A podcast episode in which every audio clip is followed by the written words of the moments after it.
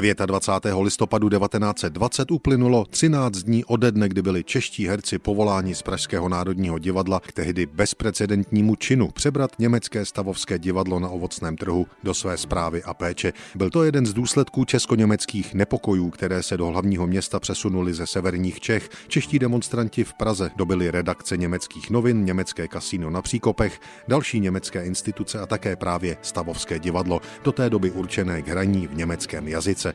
Tento zábor už tehdy vzbudil obrovské pochyby. Nesouhlasil ani prezident Masaryk, který až do konce života na protest proti tomuto právně pochybnému kroku do Stavovského divadla už nikdy nevkročil.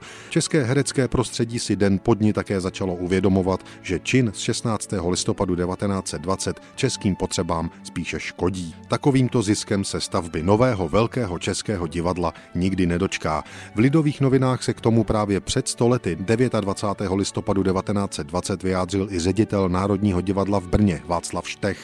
Nemám zabrání Stavovského divadla za takovou výhodu, jak se nyní v Praze domnívají. Stavovské divadlo je z divadlo ložové s malým počtem míst, nedostatečnými chodbami a domnívám se, že pro německého ředitele mělo jen do té míry velký význam, že používal jeho scény ke zkouškám. Dojde-li k řešení, že Stavovské divadlo zůstane českým hrám, ale Němcům se opatří dnes jistě za velké peníze zkušební vhodné jeviště, dosáhne tím německé divadlo zisku, který bude hospodářsky i umělecky pro proto znamenitý, poněvadž nové německé divadlo pro německé obecenstvo pražské stačí. Zřídí-li Němcům vláda zkušební jeviště s hledištěm, kde by mohl být i biograf, vyhráli v této věci velký los. Pak se ovšem otevřou české oči do široka.